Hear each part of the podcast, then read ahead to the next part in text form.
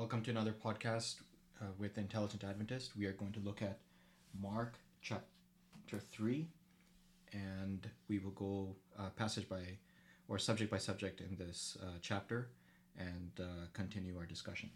So, in this chapter, the story starts with Jesus again healing on the Sabbath and another discussion uh, that uh, and happened as he was uh, performing this miracle.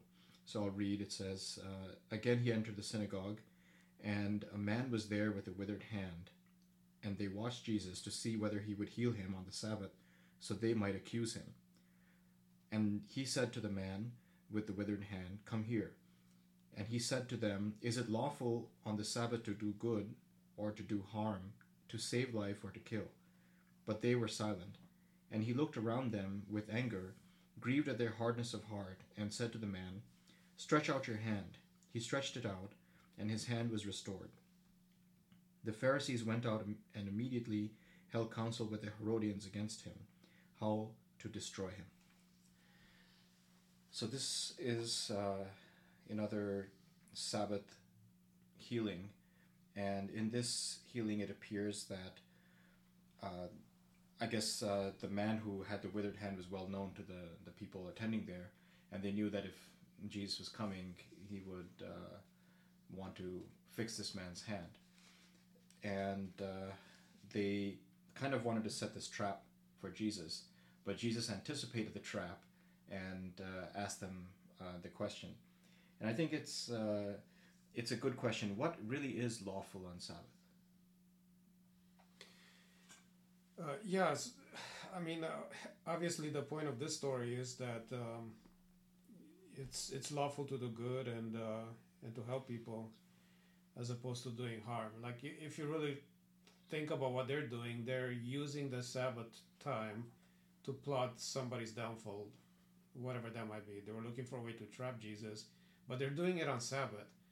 But they're trying to trap him with with the Sabbath uh, issue, you know, like a an external thing, which is which which is kind of what the Pharisees' religion seems to always be. It's always about externals, and I think we can relate to that really well. I mean, whether it's in Sabbath or other aspects as Adventists, we see this a lot where so much is about externals, and uh, you know, people sometimes do things that are probably much worse just to just to uh, on the external level appear as if they're keeping God's commandments. You know.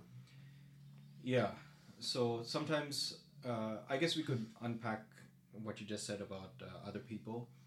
Uh, sometimes the argument has been given that that uh, we don't want to be a stumbling block to other people, and so therefore, even though we know some things are permissible, we don't want to do them just because we feel like others may take additional liberties, mm-hmm. right?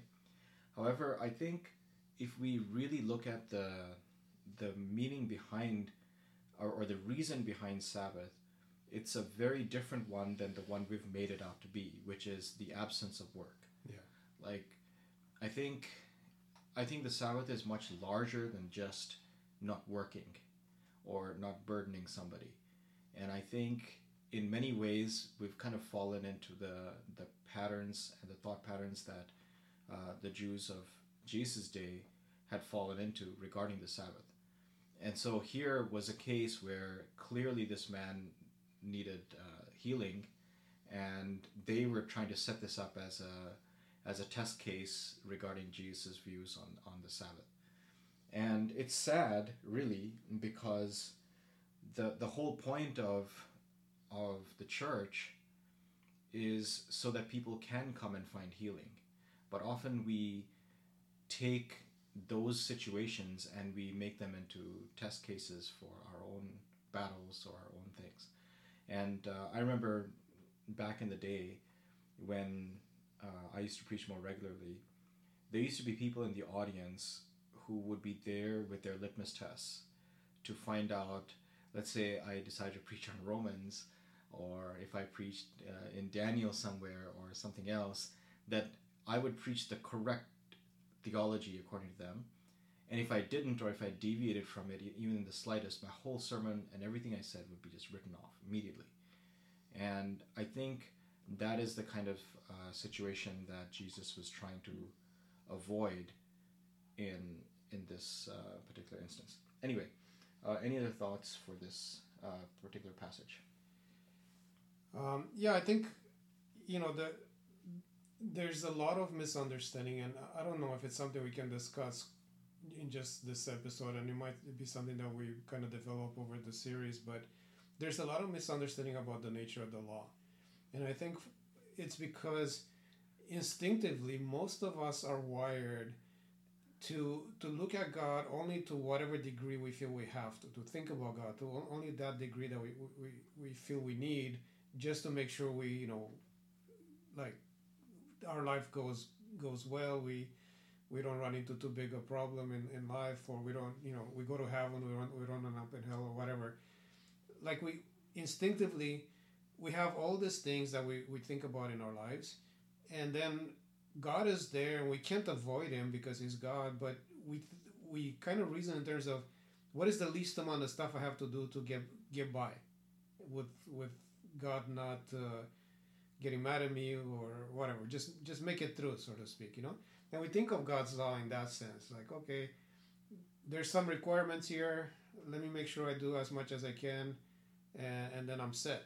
And then because of that mentality, sometimes we we look at other people that maybe are not doing things to the degree we're doing, and then we think, how come they're getting away with doing less, and I have to kind of sit here and do all this stuff, you know, and all those different things that really have nothing to do with with God's law because God's law wasn't intended that way. Like it wasn't some kind of set of requirements that you know, like a bunch of obstacles that God puts us through for whatever random reason. You know, like God gave us these things because that's how he created things to be like he, he created the world and the world functions a certain way and you know there's there's all these things that that wouldn't work if there weren't certain principles in place you know like gravity is always the go-to example i mean uh, in order for us not to fly out into space there's some kind of attractive force that pulls us to the ground and it lets us walk around and do things if it wasn't there, we'd just be hovering around and not be able to like function.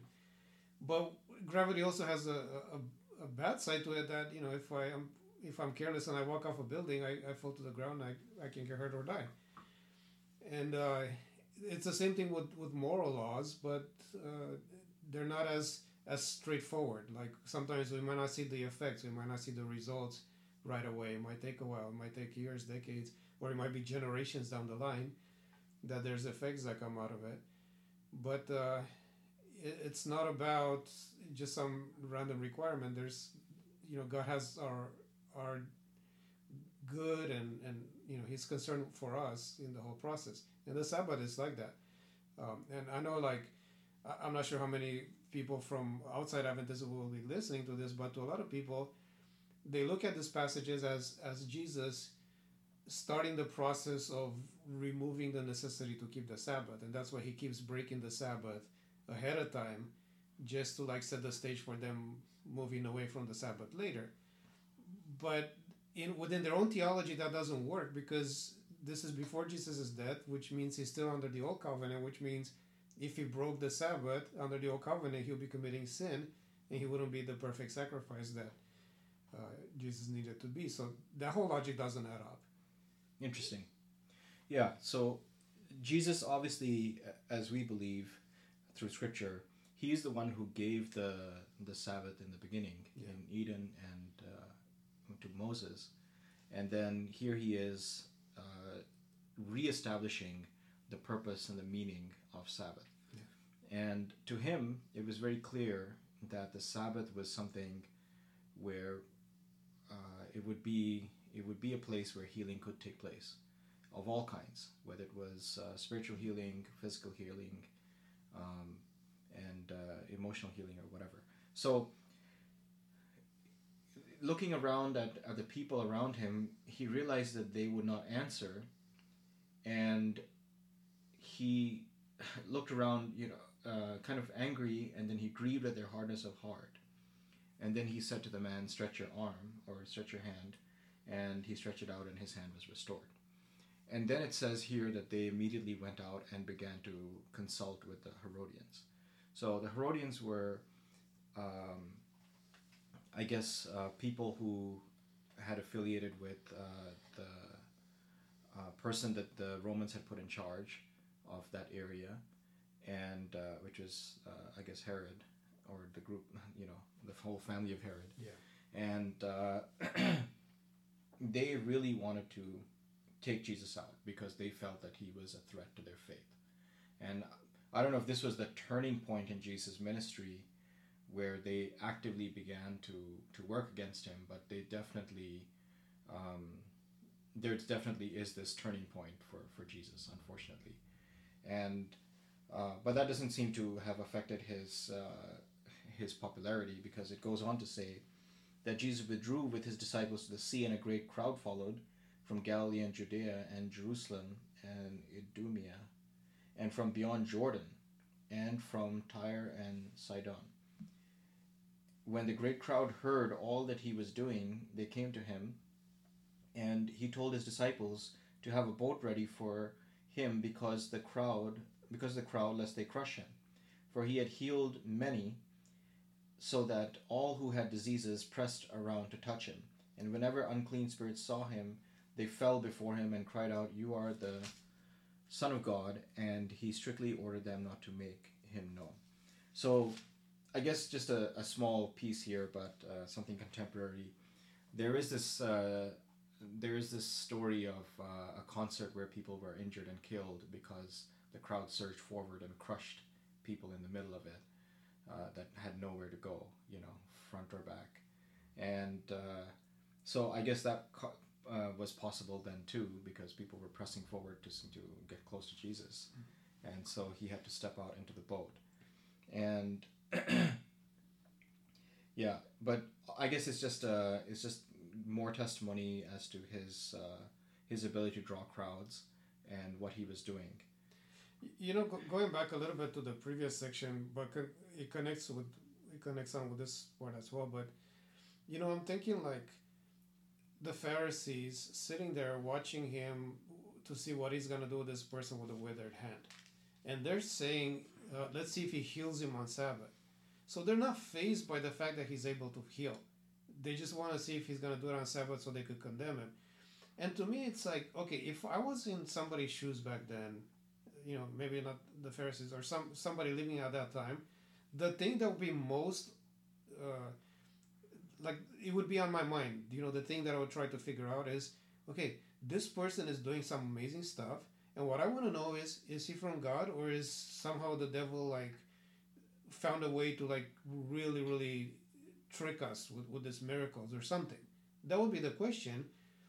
Either way, I wouldn't be thinking like let's see if he does a miracle so we could condemn him because he's affecting my uh, you know our popularity or our access to the people or whatever that would be so far out of my mind because if this person here in front of us really is from god i have better, bigger things to think about bigger, bigger things to worry about than my own popularity or my own uh, authority or whatever those things you know because i mean anyway yeah Perhaps, perhaps they were thinking that uh, the fact that Jesus would heal on the Sabbath was evidence that he was from Satan, because earlier in the text, um, I believe that Jesus had said that uh, that the devil's house cannot, you know, stand on its own with Yeah. him fighting in between, you know, Yeah. with his own people, and so he was trying to counter that that accusation in the beginning of his ministry, and so for them this was clear proof that he was breaking the law and he was from Satan because he was healing on the Sabbath,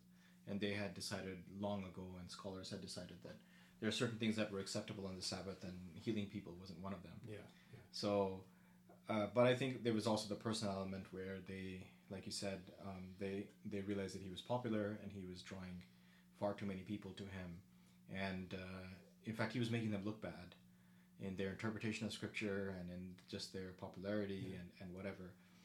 And uh, so, for that reason, um, they, uh, you know, it was both personal, political, and religious uh, for their reasons for going after Jesus. But here it seems like Jesus really, in this story, Jesus really had. Uh, it was really incidental to him. Like he didn't go to the synagogue to stir up trouble. It just happened to be that the case was presented to him. Yeah. And if a case is presented where somebody needed his help, he wasn't going to not help Yeah, them. yeah. Right? So I think uh, many times uh, we s- sometimes uh, are, um, we have too many preconceived notions of what um, we think God is requires of us. And uh, Jesus is, you know, is always there to remind us that that his ideas are far higher than ours and, and it Yeah. can shatter our whole concept of, of thinking. Yeah, and I, I think on both ends. On, on, one- on one side, like you said, there's the there's a personal element where the people, you know, they're they're jealous. You know, they it's affecting their own aspirations or whatever. So there's that side, and I think we need to watch ourselves uh, because maybe if there's one lesson that really stands out throughout the whole narrative of, of the Gospels is that the lengths that people are willing to go to, even when the truth is clearly in front of them, but it goes against their own personal biases, you know, Yeah. and they're they're willing to to be blinded to the facts and and, and push forward in some direction that, um, regardless of consequences. And I think that's something we've got to watch ourselves because it it it affects other aspects of life. I mean, we're living we're living at right now, you know, at this moment in time with people just blindly going forward in directions that they, they should know better not to go into. So there's that element. But there's also this other element of this sort of a very narrow religion. I mean, you know, you know, like you said, these guys are are are, are thinking that they could determine Jesus's um, authenticity based on how exactly he keeps the Sabbath, following some regulations that they've inherited from from their ancestors. And it's like, listen, follow Jesus's life.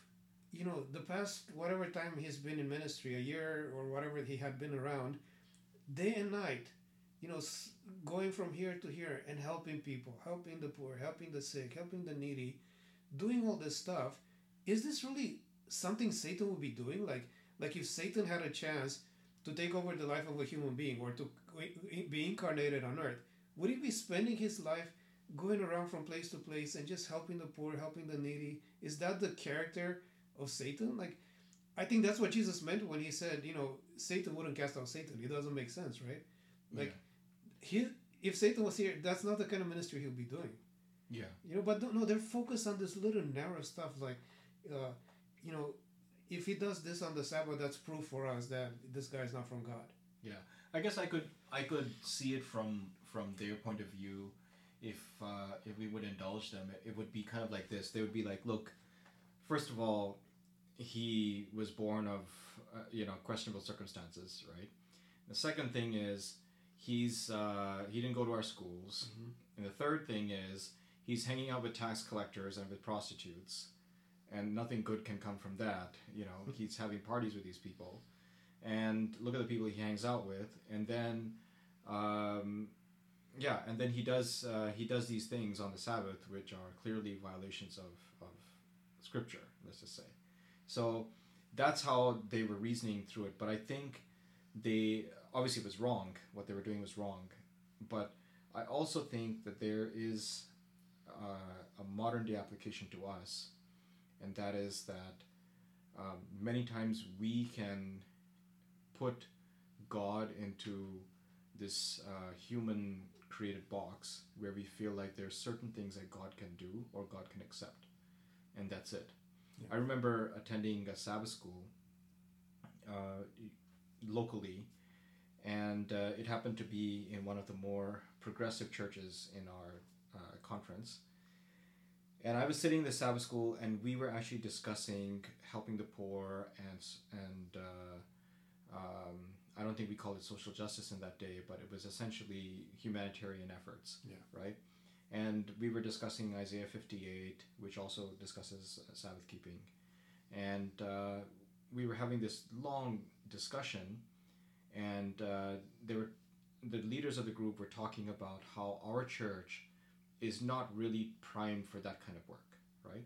And while we were having this discussion, somebody came off the street. Some homeless guy came off the street, and he sat in our in our group, and it was immediately uh, apparent because the guy had not washed in weeks, and we could just barely breathe, right? That was the first thing. And the second thing was that he was seated there and nobody really did, knew how to or wanted to interact with the guy. And he was making comments based on what everybody else was saying, but obviously he had no context of what we were discussing or anything, right? But I was a guest at the Sabbath school, and I just sat there and I was like, I wonder what these guys are going to do. Because here we are, we're discussing this theoretical discussion of helping the poor and the needy and everything else, and the Sabbath, and here's a test case. Like, there, there can't be a better test case. The guy sat there for a little bit, and then he realized after a while that everyone had gotten quiet and he was the only one talking. And he started to feel self conscious, and then he just said, Okay, I'm, I think I'm going to leave. And so he got up and he walked out and everyone just breathed a sigh of relief and they went back to talking about their stuff about helping the poor and the needy and everything else and there was nothing said about the guy who came in that, that probably needed a shower and you know some food or something right and uh, obviously i didn't say anything but to me that is kind of the the state that we can fall to if we're not careful in our in our religion and in our practice of it so here Jesus is uh, uh, asked them the question, and I think it's a very relevant question for us as well. Is it lawful to heal on the Sabbath and to save? And I think more, we will talk more about this later on in our series, hopefully. But I think more and more, our churches have become this place where Sabbath has become a production, a well oiled production, that all we do is we put on a show every Sabbath. And it doesn't matter whether the churches are conservative or they're progressive or liberal or whatever. They're all the same. It's all a show. And I think if Jesus were to come among us, I think he would probably have the same question for us as he did for them.